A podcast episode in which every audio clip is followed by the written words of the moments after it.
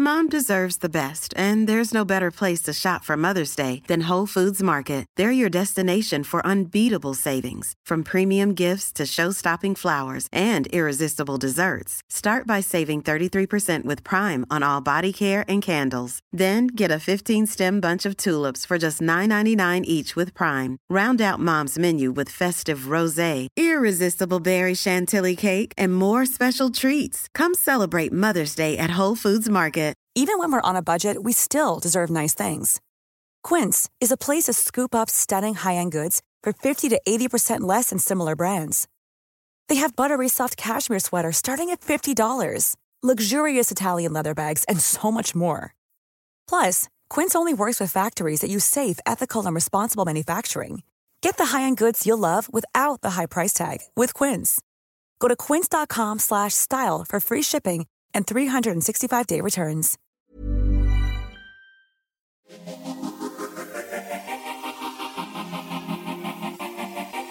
Good morning, guys. I'm actually very cheery for this week's podcast episode. Do you know what? I've been thinking a lot about what I chatted about with Xana in last week's episode. You know, at the end when she said her reasons for deciding to potentially be a mom is because it's about feeling of or where she wants to be in 10 years as opposed to now. And it's made me feel like I don't know if I'm speaking on behalf of you guys, but I definitely feel like I live in my head and I live in the day to day a lot with Alf. And I am really excited about like so many things in the future. And this weekend, I finally got to catch up with my best friend from uni, Jazz. We haven't seen each other since just before lockdown. So obviously in that time, like she never met Tommy, she never met Alf. I've not met her boyfriend. She went out to the Philippines and then obviously the world locked down. So she stayed out there. And we were talking just about babies and life. A few of her friends have had babies in the time that she was away. And she was like, Isn't it crazy that like you literally only have a baby for like one summer? And that really made me think like, oh my God, like any age they are, you have one season. I know it's like such an obvious thing, but it really like reminded me of the fact that everything is like a phase. And I am actually really enjoying this phase with Alf. Like he's starting to talk loads. Well, not loads, but you know, he can say like mama and daddy and all the animal sounds. And if you ask him if he wants more food, he can say no more, no more. And it's just re- like really exciting and yeah, like this time next summer, he's not going to be the age. I mean, you're probably like, well done, Ashley. But to me, it was it was just like a bit of a revolutionary thing that I need to kind of stop living in my head or in that moment. And I think that's a result of lockdown because we kind of stop looking forward to the future. And then I really like think about my life as like every day, like, am I happy today? No.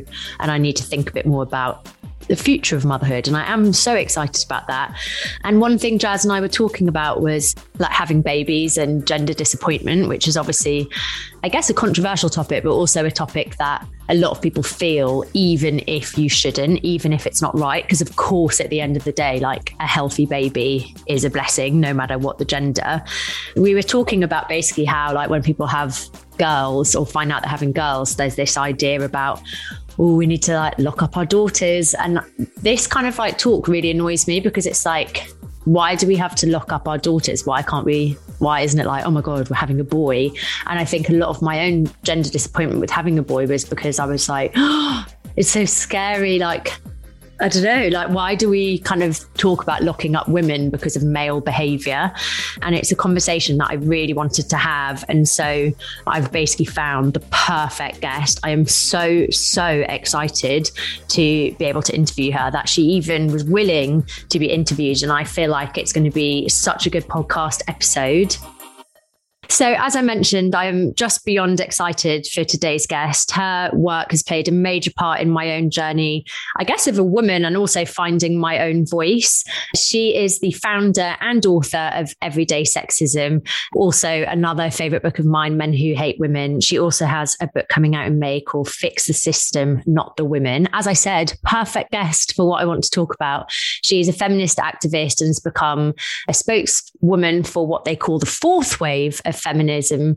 She's given TED Talks, spoken at universities and the House of Lords, and she even received a British Empire Medal for services to gender equality. So I'm just so, so beyond excited to have you on. It's Laura Bates. Hi, thank you so much for having me. I'm really, really excited to get chatting. I was just saying in the intro earlier that I was talking with a friend this weekend about gender disappointment, which is obviously a really unacceptable thing to feel, but something that a lot of people feel. And we were talking about someone who just found out that they were having a little girl, and the dad of this little girl to be was like, Oh, I'm going to have to like lock her up. And I was like, no, like I hate this term. And I think a lot of my gender disappointment with finding out I was having Alf was like, oh my goodness, I'm going to have to raise a son. I'm going to have to raise a man in this like really scary world that we live in. So I thought it'd be really interesting to talk to you about your journey with everything you talk about, but in particular in respects to motherhood. What are your thoughts around gender disappointment with everything that you oh. know and talk about? It's definitely something that we hear about a lot. It's really common for us to hear from parents, but particularly from women who've had girls with complete strangers or people they know saying, Oh, you're going to have to keep trying until you get a boy, then. Even now. I mean, I think this is something that we tend to think of as a thing of a few generations back. When my mum visited my grandparents to introduce my baby brother for the first time to his grandparents, my dad's parents, my brother has myself myself and another sister, so two older sisters. And when they left, there was a wrapping wrapped up gift on the passenger seat of the car. And when she opened it, it was like this ugly, heavy kind of piece of gold jewelry. And she said to my dad, What's this? And he said, It's because you finally had a son. So I think there is I think people, many people are aware of that having been something that is in the not too recent past. But I think what people might not realize is that it is still something that parents contend with even today. And I think it's an understandable for people to feel that sense of, of, like you said, kind of nervousness about what it'll be like to raise a boy or a sense of trepidation about bringing up a girl in this world, you know, those are understandable feelings in a world in which we are bombarded with these stereotypes that we attach to children from such a young age. You mentioned that thing about locking up your daughters. That is so common. Even now, we see celebrity dads posting pictures of their children on Instagram. And I won't name any names, but with captions saying things like, you know, she's going to have to become a nun, or jokes about Valentine's Day and uh, her daddy's the only person who's ever allowed to be her Valentine.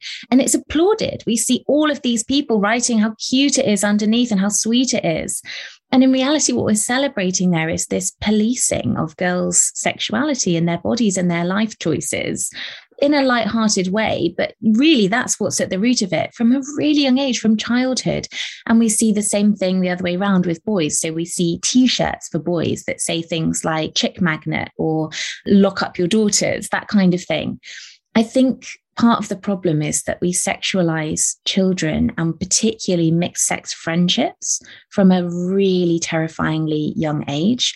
So it's not uncommon at all, for example, at a play group to have two little kids who are playing together or looking at the same toy and you hear comments like oh it's her first boyfriend or they're on their first date or if kids like each other at 4 or 5 you'll hear parents saying things like i think he's got a crush and the trouble is that as they grow up, kids internalize that stuff and it sends them this message that if you have a mixed sex friendship, it has to be romantic or sexual and that it's it's weird, it can't be platonic. And it's heartbreaking because when you go into schools by the age of six or seven, you start to see the kids internalizing that to the degree that they self segregate, whether it's in the playground or it's in the lunch queue, they do start separating themselves out by gender. And in my research recently, what I've been seeing with this kind of attempt to radicalize some teenage boys into quite extreme misogyny is that it's effective because they aren't necessarily spending a lot of time with girls as platonic friends. So we're almost priming them for these problems from a really, really young age. And so it's no wonder, I think, that parents feel this panic about babies and babyhood because that's what they're about to be plunged into. It's so interesting, isn't it? Because this whole idea of like lock up your daughters, or you know, people will always say to Alf, like, oh, he's such a little stud, or oh, he's going to be a heartbreaker. And I'm like, no, he's not going to be a heartbreaker. Like, and they're like, oh no, you're being sensitive. Like, obviously, I don't mean that he's going to like go around breaking hearts, but obviously, loads of girls will want him. So that's why he'll be a heartbreaker, as if that's any better. Like, I don't know. I was just he's like he's literally a like he. I mean, he's only just turned one. Like it's such a weird thing to say to me. But in this whole like lock up your daughter, how it's thrown around, I kind of feel like, but why should we lock up our daughters? Why can't we lock up our sons? And obviously, I'm I don't want to lock up my son. Obviously, that is not that is not the solution either. But why do we think, wow, there's like a real problem in society with men because that's what it is. When we say lock up our daughters, as much as men don't want to have the conversation around sexism, or we're told that we're being too sensitive if you know we overreact to someone saying they're a heartbreaker, men, dads, they say that because they fear boys, or they, they know what boys will be like as teenagers, or boys will be boys. It's this whole kind of like misogynistic, sexist narrative that they're not prepared to think about because it's always not all men until their dads and until it's their children.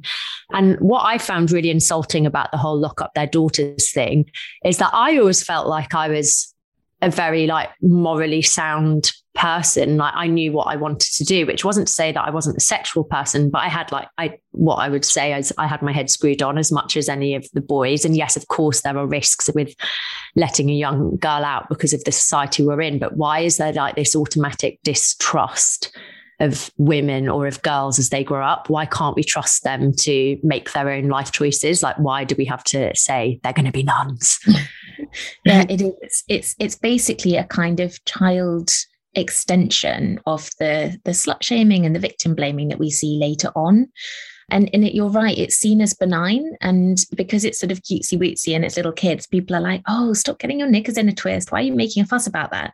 But when you take it to its logical conclusion unfortunately it is an extension of that later on, right, well, the girl gets to what, maybe 10 or 11, and we start making her put gym shorts on underneath her school skirt because the boys might look up her skirt. And the solution that is apparently not to teach the boys not to look up girls' skirts, it's to teach the girls to compensate by putting on extra clothing. Even worse is being told that we are it's a distraction to the teachers. So now you're putting right. young girls in skirts because they're not choosing to wear skirts most of the time. You're putting young girls in skirts, but then telling them if it's too short, they're distracting adult teachers. What? Yes. so from dress codes and the way that we police girls' bodies at schools, we are the ones that sexualize them. So if you have a dress code that says from the age of 11, a girl can't show her knees or her shoulders, it is that dress code and that adult narrative that is imposing sexualization on her body, right? We are saying your knees are sexy and dangerous and powerful. It's not the girl making that choice. And then you're blaming her for boys' behaviors. This is something I see at school schools all the time, girls who are really young, who are being told that they will distract the boys. And what that does is it teaches them from a really young age, in a subtle way, you are responsible for boys' negative behavior. If they harass you, if they are leering at you, if they're trying to touch you, it's your fault. You're responsible for preventing it. And it also teaches us that girls' education is not privileged over boys. Basically, boys' education is privileged above everything else. So girls are being removed from class because they're wearing skirts that they are told are too short because of someone else's idea about their knees. And I'm in school sometimes where I'm hearing about girls who've been sent home for wearing skirts that showed their knees on a day when the boys in my lecture are sitting there in their rugby shorts because there's a match later. But their knees, apparently, we have decided, are not powerful and dangerous and liable to make other people do things that they can't possibly be expected to control. So they get these messages from such a young age. And of course, as they grow up, then that extends into what we teach them. And almost every girl I know by the age of 18 or 19, she knows a list of rules that boys don't know. And nobody has ever sat her down and taught them to her. But how many of us haven't done these things. We walk home with our keys between our fingers in case we need them as a weapon. We cross the street if we see a big group of men up ahead. Take a minicab, but don't take the wrong kind of minicab. Don't be wearing a short skirt in case you give someone the wrong idea. Make sure you don't wear your hair in a ponytail. Someone might grab it. Have headphones in so you can't hear the harassment. No, don't have headphones in so you can hear if someone comes up behind you. Keep your hand over your drink at all times in a club. Make sure you go to the bathroom in groups. Text each other when you get home safely. The number of things that we teach our girls by their late teens is heartbreaking. And it's heartbreaking because it polices them for the actions of others. It's heartbreaking because we're not generally sitting boys down and having healthy conversations about consent and about healthy relationships and respect. But it's also heartbreaking because it doesn't actually work we have this thing very often where people go, Oh, I get what you're saying, but it's just common sense to teach girls this stuff, isn't it? Because that's the world we live in. It's just common sense. I'm not blaming them for what happens, but it is common sense to teach them these things to be careful. And the funny thing is, it's not common sense because if you want to be hard headed and just talk about the statistics and take morality out of it, a girl, a woman is probably safer passed out drunk in an alleyway at two o'clock in the morning wearing a short skirt, doing all the things she's been told not to do, statistically speaking, than she is in her pajamas at home. Because the person far more likely to sexually assault her, statistically, because around 90% of perpetrators are known to their victims, is a boyfriend, a colleague, a friend, a husband, a partner.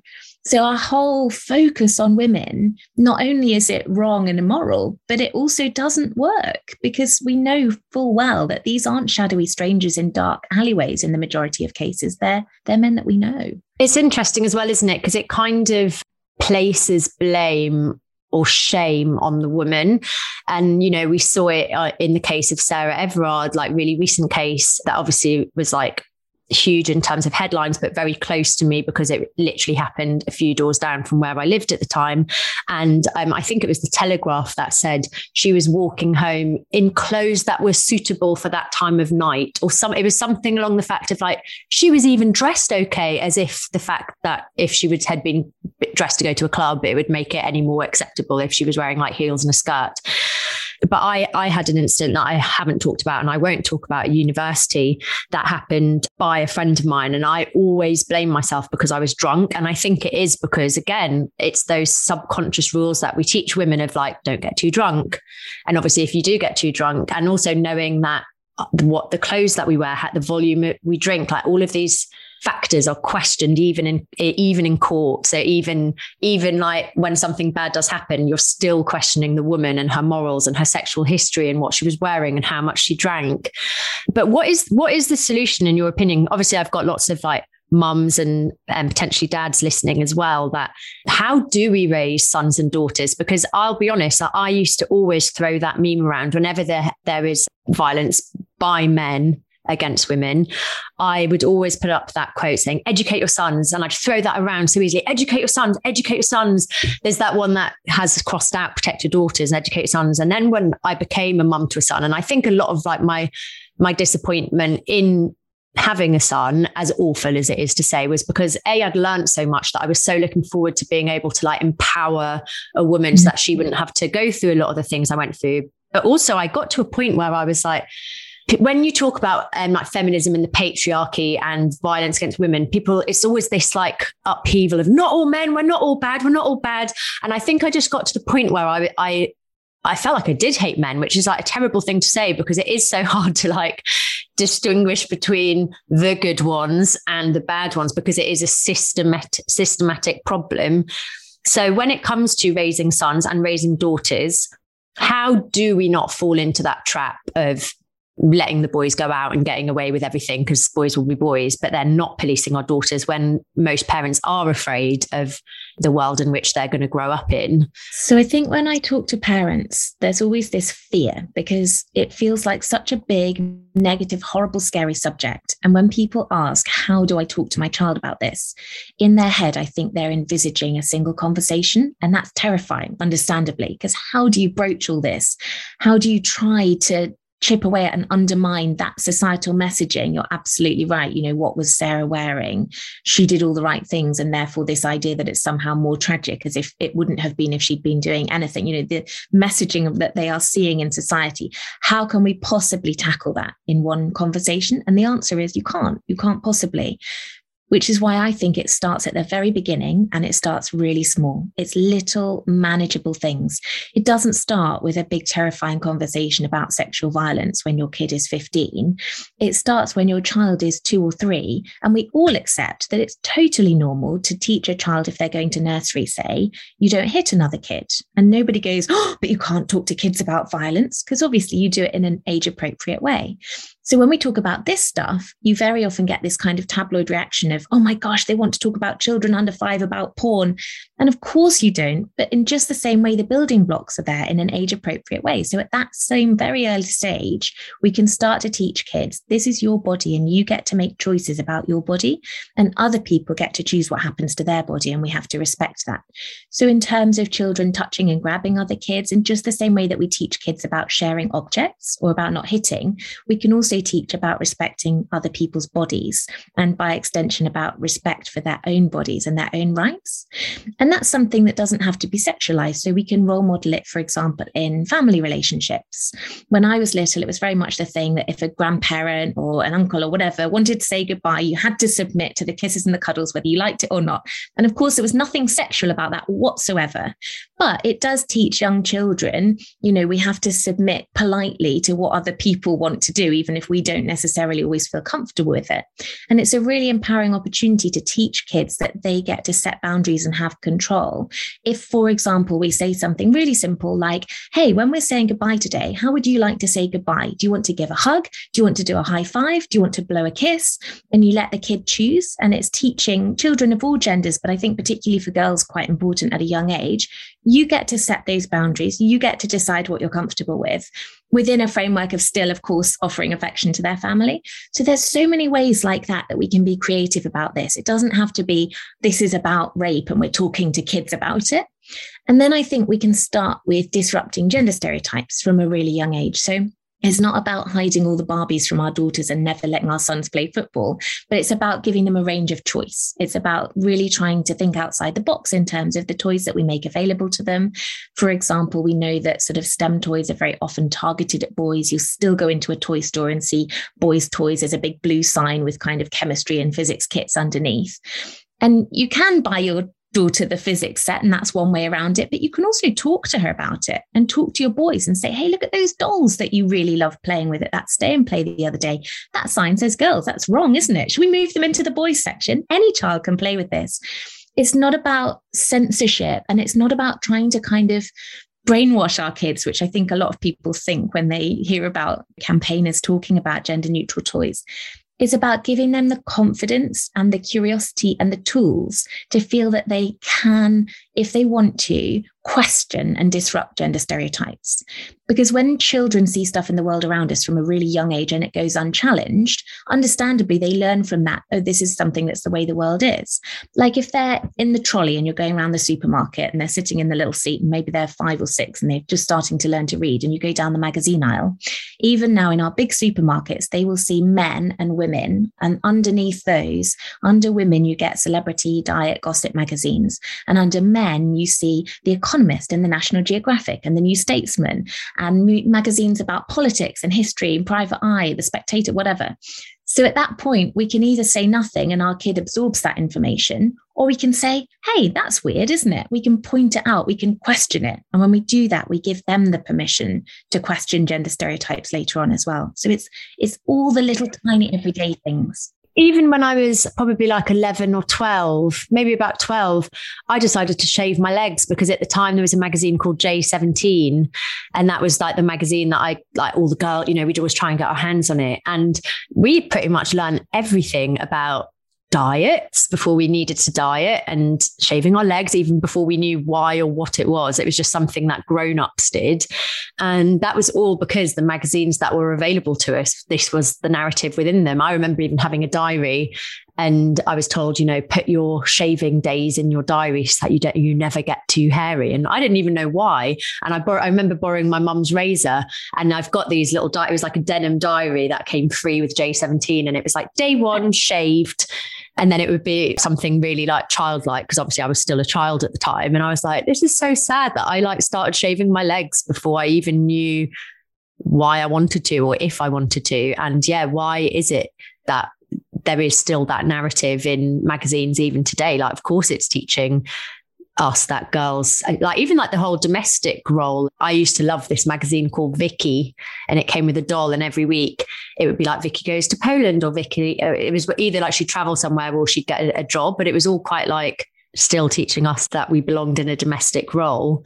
What do you think about sexism in motherhood because I this is something that I've I really struggled with, and I speak to people all the time. Even last night, a friend said that she'd sent her husband to stay in a hotel for the night because she was like fed up of you know I feel like there is this like real issue that some people talk about and some people don't about becoming parents and suddenly feeling like the balance is a bit off off center because for example when tommy and i found out we were having a baby and we were like 50-50 parenting yeah because everything else in our life was 50-50 like we paid the bills 50-50 we both had jobs. Like everything was 50-50 so why wouldn't parenting be? And even the fact that the sentence I'm about to say is in defense of him to be like, but he is really hands on and he's a really good dad. I will say controversially, I don't believe 50 50 parenting exists because you can have the best, most hands on man in the world, but society does not allow you to be equal. And even, you know, I think Tommy got six weeks paternity leave, which is absolutely amazing compared to like the standard. But then when he went back to work, like I was still bleeding, my hormones were all over the place. I was breastfeeding. I could barely stand up and sit down. And I was like, wait, what? You just get you go you're going back to like normality. And you know he goes for like lunches with clients and it also coincided with the euros. He's a big football fan. So there was always like oh i'm going to go watch the game here. I'm going to go watch the game there. And i just felt so bitter because i was like my boobs are leaking, my body is bleeding. I used to be doing all of these really exciting things, and now I'm sat at home. How mm. is this 50 50? Why hasn't society moved on in the way it's moved on in other walks of life, but yet we still expect women to do everything, but applaud men for being hands on if they do the basics? It's crazy, isn't it? You're so right that it exists and that sometimes we sort of pretend and it doesn't because we want to think we've made this progress. But you, have absolutely hit the nail on the head. It's the system that forces us into these older, outdated gender roles, even when we set out with different intentions. Um, this is something that I look at in my new book this idea of fixing the system and not the women, because we often have these little like courses for new mums, you know, like assertiveness courses for women at work and getting your confidence back. And you think, actually, it's not women's confidence that's necessarily the issue, it's a workplace that discriminates against new mums and rewards new dads. It's a system where even if parents set out to do the leave equally, the reality is that the parental leave that men are offered is so, so much less. And yes, there's shared parental leave available, but there's huge issues with that system. And often it doesn't financially work out. It doesn't make sense. The system we have, there isn't ring fence father's leave in this country, which there absolutely should be. And then it's the little things like your kid falls over at school or vomits and they ring the mum every time they ring the mum. They're not ringing the dads. Lots of women have been writing about this on Twitter recently. Really high powered women with really important careers where, like, the, the child in one case, I think, actually said to the teacher, please don't ring my mum. She'll be in court. And so they left her a voicemail rather than disturb dad at work. So it's it's so bolstered and encouraged by the society around us. That doesn't help as individuals. It's hard to fight against against that tide. And then there's also the emotional labor issue, which is huge because when we raise girls from a young age to think they are responsible for other people's feelings, that their value and worth as a woman is generally seen in terms of how they are relating to other people. Are they a good daughter? Are they a good friend? Will they be a good wife one day? Are they a good mum? I mean, the pressure there is huge. Whereas with men, we tend to see them as individuals first and foremost. So when we do that, what we're really teaching women is when a kid comes along, they are the one responsible for keeping in their heads everything from play dates to birthday cards for friends to has the nursery got enough nappies at the moment and what day is red nose day and what do they need to wear and all of that stuff that just adds up and up and up. And you can't easily write that down on a spreadsheet and show that emotional labor but it's huge. And we've trained women from childhood to take it on. And we've trained men from childhood that it's nothing to do with them. So it's no wonder i think that we end up in this mess. And so many couples i think are in this mess of thinking how did we get here? We had such good intentions. He's really supportive and brilliant and great. And yet somehow it's not 50 50.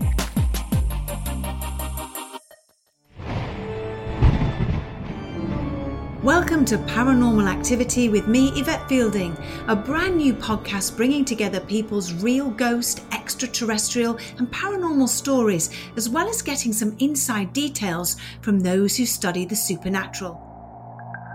I'll be listening through your paranormal stories every week and try to understand them, as well as chatting about my own encounters with an occasional paranormal investigator, too.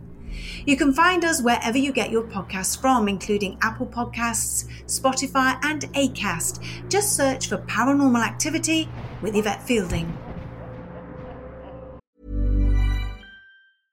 This is Paige, the co-host of Giggly Squad, and I want to tell you about a company that I've been loving, Olive and June. Olive and June gives you everything that you need for a salon quality manicure in one box. And if you break it down, it really comes out to $2 a manicure, which is absolutely insane. It's also so easy to get salon worthy nails at home with Olive and June. The difference between how your nails used to look when you did them yourself and now with the Mani system is a complete game changer. The best thing about Olive and June too is it's a quick dry. Dries in about one minute, lasts for five days, and full coverage in up to one to two coats. Visit oliveandjune.com slash perfectmani20 for 20% off your first system. That's oliveandjune.com slash perfectmani20 for 20% off your first system.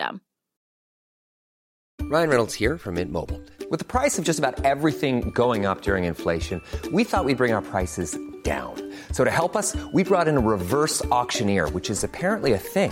Mint Mobile unlimited premium wireless. Ready to get 30, 30, bit to get 30, bit to get 20, 20, 20, bit to get 20, 20, bit to get 15, 15, 15, 15 just 15 bucks a month. So, Give it a try at mintmobile.com slash switch. $45 upfront for three months plus taxes and fees. Promo rate for new customers for limited time. Unlimited more than 40 gigabytes per month. Slows. Full terms at mintmobile.com.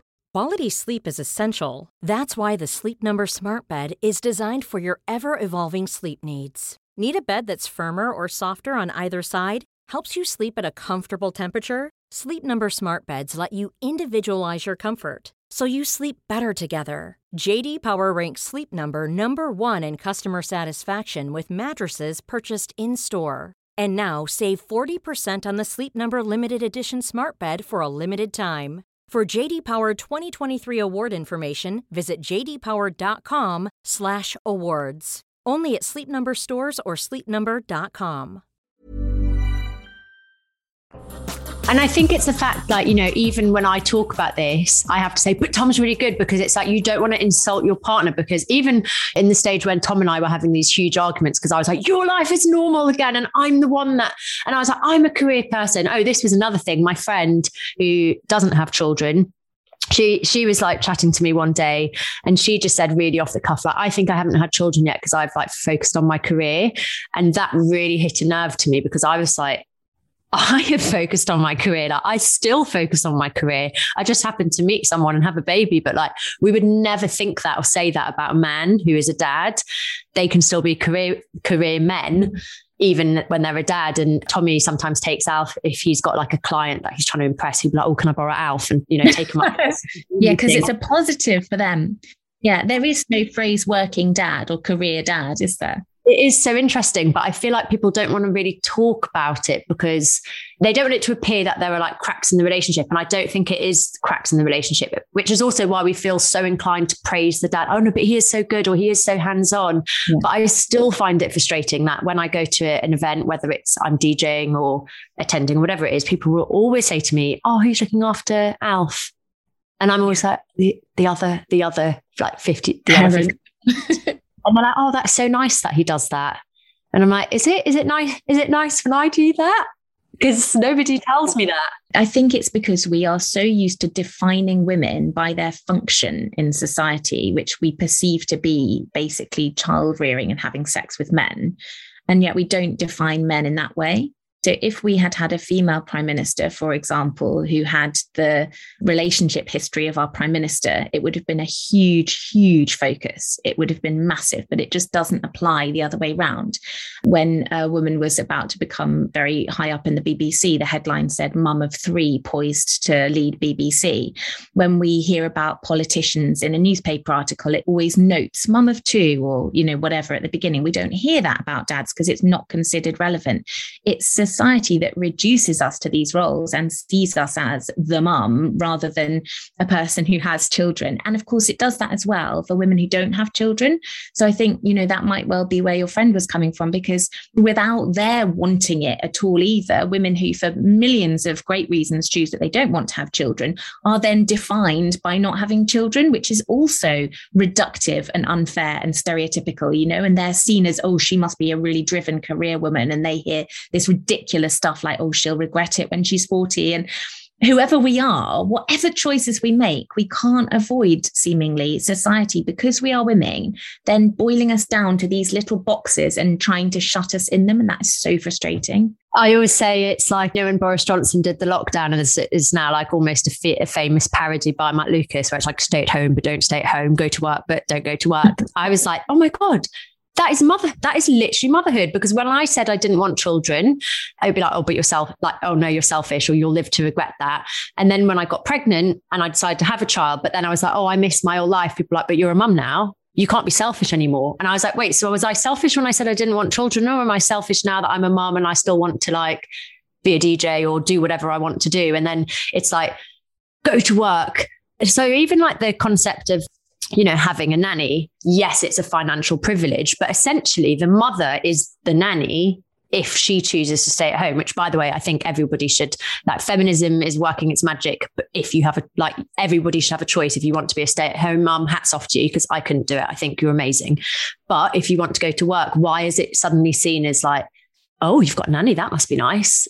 Because childcare is so out of reach for so many people, a lot of women don't have that choice. So it therefore it's seen as a privilege.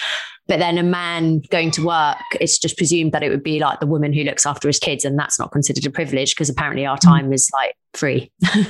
well, I mean, just don't even get me started on the childcare system. It is it's the biggest barrier that we have to women's economic empowerment at all stages. If you have a childcare system that is utterly broken, completely unaffordable and neglected, it's such a big barrier. But where is the political will to tackle it? Well, the people in politics making these big decisions are all men. Only a third of our MPs are women. Men led the COVID briefings for six months straight without a single woman getting a look in. And then you start to look at what happened during lockdown and the COVID response that was just woefully, woefully lacking in any kind of gendered, you know, look in. And so you've got women giving birth alone while the pubs are heaving. You've got playgrounds still locked while people are able to go out and do all sorts of other things.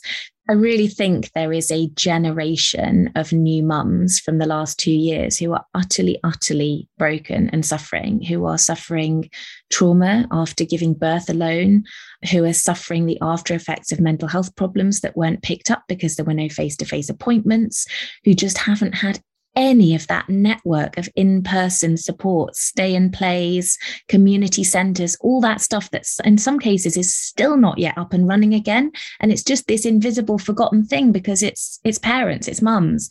Not to mention the mums who lost their jobs because of lockdown, the mums of disabled children who didn't have the support they needed, who have been completely ignored, who had to shield the impact on women's careers. I think there are still many mums of older children as well who are still picking up the pieces of just completely broken mental health from two years of suddenly being expected to go back, essentially go back to the 1950s, because we just, the assumption was everyone will carry on working from home and the children without childcare to go to will somehow be looked after. And of course, what we really mean by that is mums will be doing it. And in the vast majority of cases, mums were. We know that mums' jobs were vastly more disproportionately impacted than dads, for example. But no one is really talking about that or the aftermath that that has had on so many parents' mental health. And I think it's this big hidden time bomb. I really do. Yeah, I mean, I've been really open about obviously my own journey of becoming a mum in lockdown and my mental health around it. And I even feel envious now, you know, my friends who are having children and I see them like out the pub and doing all of this stuff. That obviously there's like pros and cons to everything, isn't there? But I feel like, oh my God, like I felt like I got so lost. I really lost myself in motherhood. But of course I did. I didn't get to see my friends I didn't get to meet new people. I didn't get to meet other mums for months. But going back to what you were saying about a third of the women, like only a third of women being in politics, I think it's interesting because of this whole childcare thing being out of re- the price of childcare being out of reach for the majority of people. Therefore, the assumption that it's a woman's role to look after children. You know, you have somebody like Stella Creasy, who is a woman in parliament, and I think she's doing like amazing, you know, she's really like trying to break down barriers of she's yeah. breastfeeding, therefore she needs to have her child with her, therefore, she, you know, and then I, I look sometimes at the comments that she receives on Twitter from not just men, because sometimes I almost like expect it from them, but actually from women. Childcare is politicized against women because it's like, well, you can afford it and it's you know it's not taking into account the fact she's breastfeeding and therefore even if she wanted to leave her child at home she can't because her child is literally attached to her body. But it's the fact that like well what do you think the rest of us do? You're out of touch. This is why i wouldn't vote labour because you're out of touch because you think that you're special whereas the rest of us have to look after our own children. And that's a really hard thing to tackle isn't it? Because mm-hmm. we should all be on the same side. Like we should all be fighting the same fight but even women are kind of fighting against each other with motherhood. Yeah, it's it's really difficult and I think it's so encouraged by the press. You know, we still love this idea of a cat fight, this idea of the kind of clickbait of pitting women against each other and you know, the oldest trick in the book for the tabloids is find a woman to say the unacceptable sexist thing that you want to say about this woman, pay her a lot of money to say it and then you can present it as, oh well, you know, it's women who think this as well. It's such a kind of underhanded sort of undermining trick. And the reality is that Stella and, and lots of other MPs who are really fighting for this, what they're trying to say is we have an antiquated system that simply does not work for caregivers. The vast majority of caregivers are women. So this is a real barrier to women in politics. And if we want to change things that affect all women, then having women in that place and being able to do those roles is really important. And you've got women like Tulip Siddiq as well. She had to, I believe she had to postpone her C section to vote because there isn't any proper system in place to guarantee proper leave and support for MPs. It's just, it's so antiquated and nobody i think stella and nobody else is saying well this is the main or the only problem we've got but what she's saying is if we can't fix this here then how can we possibly force this place which is what has the power to change it everywhere else to do anything it's really difficult and it's just so incredibly incredibly narrow and stereotyped and and it really reduces women back down to this idea of do they have kids? I mean i get obsessive messages about you'll never have kids. If you bang on about this feminism stuff no man will ever want to marry you. Or when people found out that i was getting married people men wrote open letters saying things to my husband at the time my then fiance saying do not marry this woman. She will murder your children steal your money burn your house down and run away to join a coven of lesbian witches which frankly, that last bit sounds awesome. That's quite nice. Giving the idea that there's our children there. yeah, but it is that focus, that focus on you're unnatural to be a woman speaking out in the public eye about this stuff. You know, you, you're unnatural, you're not maternal. Why are you doing this? Just go home, shut up, sit down, have some babies. This idea that I must be a baby killer because I'm talking about this stuff and I'm trying to advance kind of feminist ideas. I think it's really revealing because it shows how deeply tied together some of our old fashioned ideas about women are with this idea of, of procreation being their only role. Do you know what? It's interesting because even I've spoken a lot about women's issues for a long time. And when I was single and dating, I even found myself thinking, like, oh God, they're going to go on my Instagram and see that I'm like feminine. And then I had to like stop myself to be like, why does that matter? Like, why would I want to be with someone who didn't consider themselves a feminist or progressive or want equality but i still found myself doing it and even now i'm trying to unpick like so much of you know the fact i'm getting older and I had Botox and I was like, oh my God, I'm part of the patriarchy. Like, why, why am I not happy to get older? I should be happy to get older. Aging is a privilege, but yet I'm fighting it. And therefore I'm like, but then I think we also have to be kind to ourselves because we were all raised in this system. But my question to you is, you know, I can like talk about how unfair or you know the the gender divide especially with parenting is because i think it it was so shocking to me because i've always been such an alpha female i've always been a career woman i've always been 50-50 and so i was so shocked at like wait a minute why is it expected that i have to do all of like the maternal thing why is tom celebrated for doing the absolute minimum but then what is the solution I think it, it has to go right back to the beginning. Well, I think it's two things actually. I think it's structural. And this is what my new book is all about. It's moving away from individual women, like you say, lambasting individual women for choosing to have Botox or not have Botox, um, blaming individual women for their own assaults because of what they were or weren't wearing, telling individual women that it's their fault that they haven't been bold enough going back to work after a baby, and saying, all of that is absolute nonsense. It's sleight of hand. It's distracting us from the real problem, which is systemic. So the answer is in systems, it's in structural change. It's in stuff that actively makes a difference to people's lives. So, childcare that is affordable and universal, parental leave that ring fences funding for, for fathers that they take. When you say ring fences funding, what does that mean? Sorry. Basically, within parental leave in this country, with shared parental leave, you get to choose which parent takes it. But in other countries like Germany, there's a big bit of that leave that is ring fenced. In other words, it's for the dad. And if he doesn't take it, then you don't get it and they okay. still have a really generous allowance for mums as well. So mums aren't losing out but it's so easy within the current structures that we have here just to say oh the woman will just do it. And in a lot of people's jobs that ends up working out economically better. So the system changes that can make a difference i think are really important. But i also think it starts right back at the beginning if we're thinking about individuals in the way that we educate children in terms of what we let them think about as being their roles, their aspirations, their opportunities, their choices, and trying to really widen that out.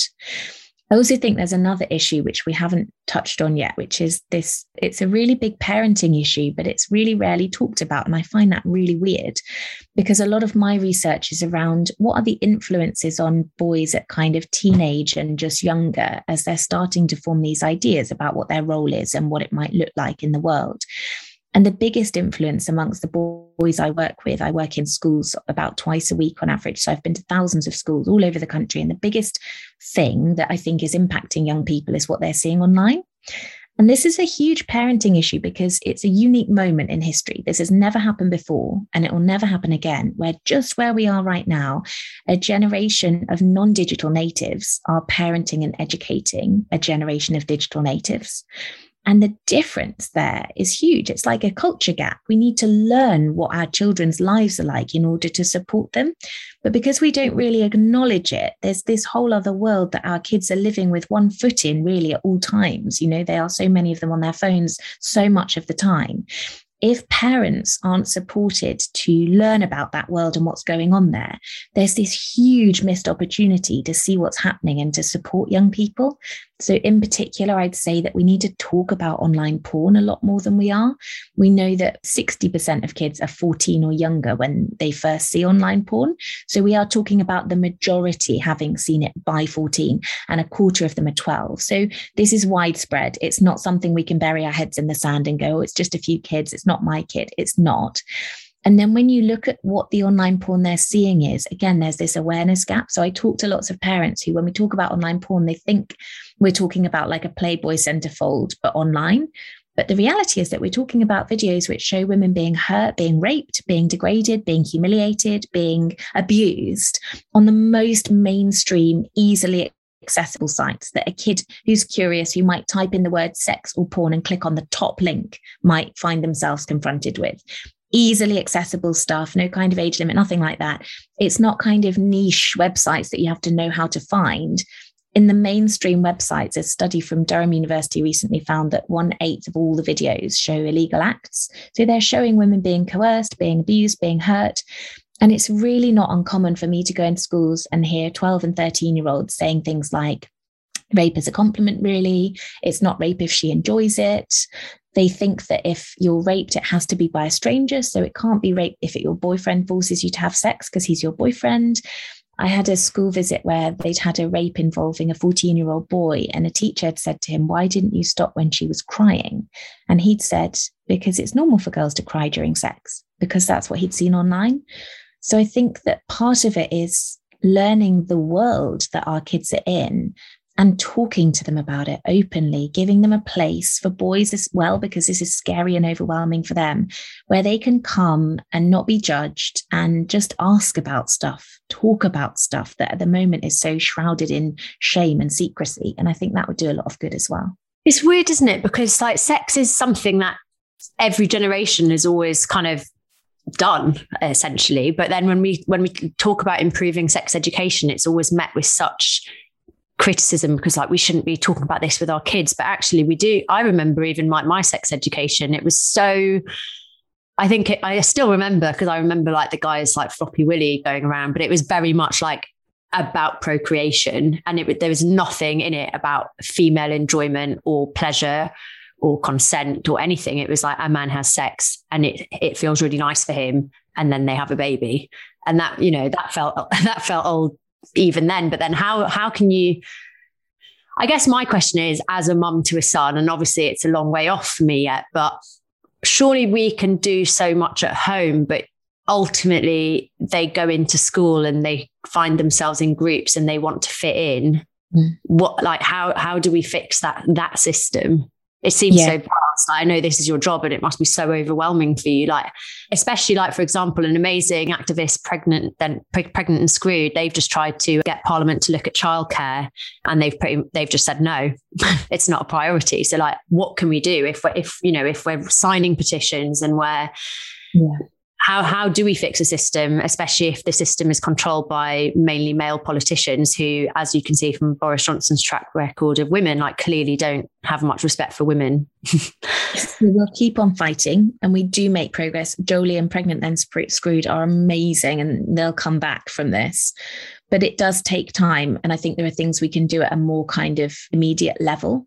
So I spent much of the last 10 years campaigning for the sex and relationships curriculum to be completely overhauled. And finally, finally, we won that fight after about four different governments being involved in it. So it is now compulsory for schools to teach about issues like healthy relationships and sexual consent, which it simply wasn't before. But what that looks like is still patchy, right? Because there isn't really fantastic funding or training or resources. If you think about it, PSHE isn't a kind of specific subject in its own right in the way that people train to be chemistry teachers or physics teachers. So you've still often got that really important information being delivered by perhaps an embarrassed maths teacher who hasn't had great support to train him on how how to do it. So I do think it's worth parents directly asking schools if they can see what the curriculum is for RSE, what they're going to be doing, what kind of external organizations they'll be using to support them, because there are really good organizations that we can suggest go into schools that can help. Uh, Beyond Equality is a fantastic example of this to, to encourage your school to think about. They train mainly men, young men, to go into schools and talk to boys about all of these kinds of issues, but in a way that is supportive and empowering for them, that gives them that space to talk about their anxieties and fears they might have, but very much from a kind of feminist perspective and ethos. There's another one called It Happens, which is a fantastic organization that goes in and does really good sex and relationships education. There are lots and lots of them. The Corrigan twins who did the period campaign, they go into schools and talk about this stuff.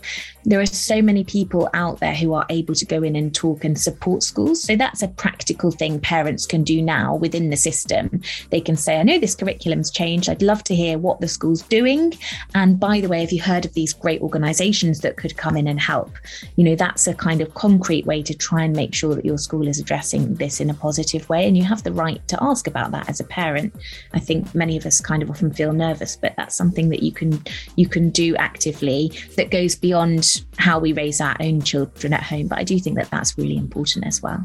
That's really good advice. Thank you. I know that we've talked and talked, so I'm going to let you go, but I'm really excited for your new book. When's it out? So it's called Fix the System, Not the Women. Yes, and it's out on the 12th of May. Thank you so much. And also just thank you for what you're doing because I know how much online abuse that you face as a result of everything you're doing. And like I, for one, am so grateful. And like I said, you've like played such a big part. Even before I knew who you were, I knew about everyday sexism. I got involved in the everyday sexism hashtag.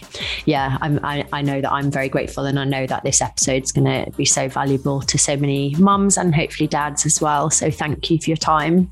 Thank you so much for having me.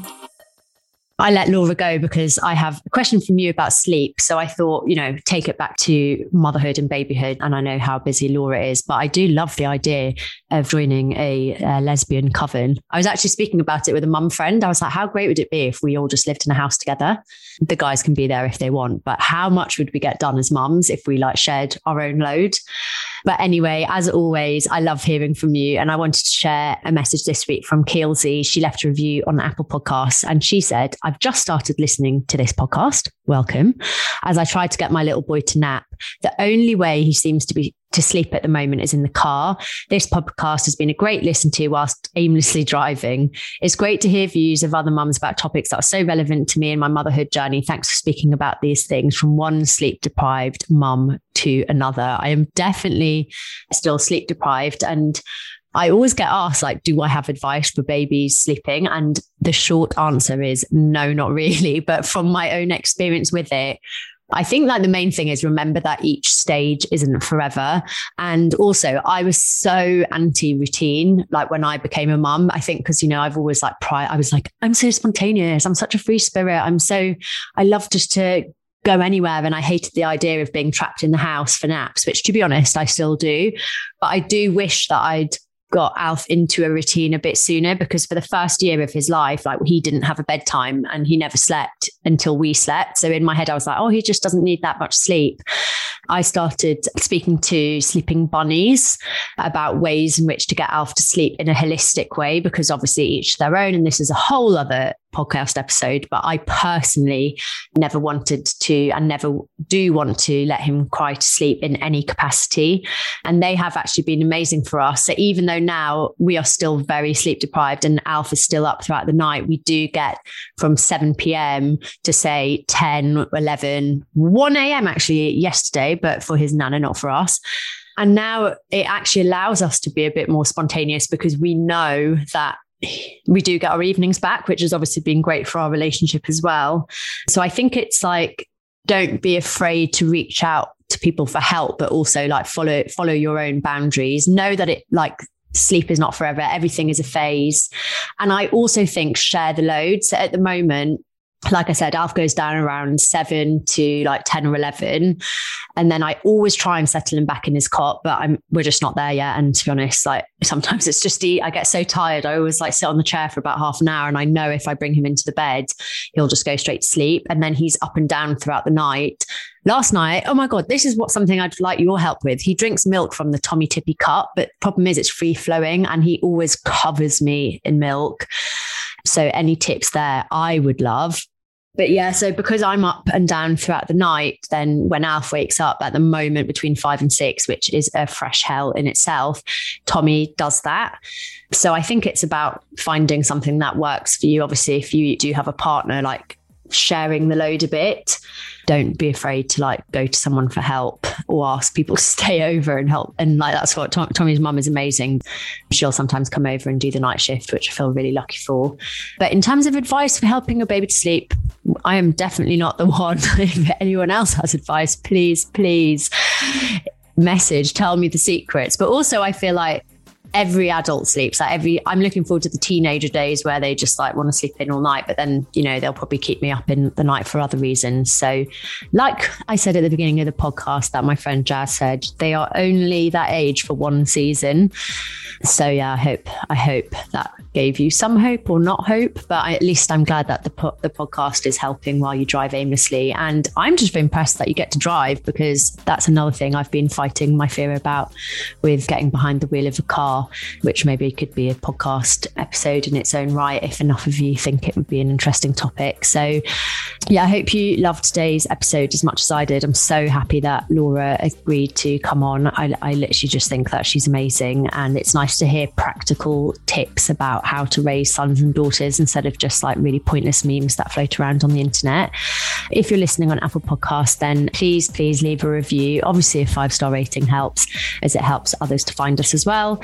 And don't forget, you can get in touch on WhatsApp. We have had a few voice messages. It's free and send us a voice message or just a message on 075 27537. So that's 075 27537.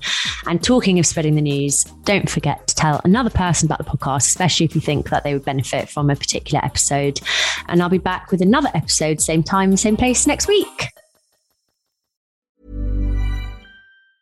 Mom deserves the best, and there's no better place to shop for Mother's Day than Whole Foods Market. They're your destination for unbeatable savings, from premium gifts to show-stopping flowers and irresistible desserts. Start by saving 33% with Prime on all body care and candles. Then get a 15-stem bunch of tulips for just $9.99 each with Prime. Round out Mom's menu with festive rosé, irresistible berry chantilly cake, and more special treats. Come celebrate Mother's Day at Whole Foods Market. Mom deserves the best, and there's no better place to shop for Mother's Day than Whole Foods Market. They're your destination for unbeatable savings, from premium gifts to show-stopping flowers and irresistible desserts. Start by saving 33% with Prime on all body care and candles. Then get a 15-stem bunch of tulips for just $9.99 each with Prime. Round out Mom's menu with festive rosé, irresistible berry chantilly cake, and more special treats. Come celebrate Mother's Day at Whole Foods Market. Imagine the softest sheets you've ever felt. Now imagine them getting even softer over time. That's what you'll feel with Boll and Branch's organic cotton sheets. In a recent customer survey, 96% replied that Boll and Branch sheets get softer with every wash. Start getting your best night's sleep in these sheets that get softer and softer for years to come. Try their sheets with a 30-night guarantee. Plus, get 15% off your first order at bowlandbranch.com. Code BUTTERY. Exclusions apply. See site for details.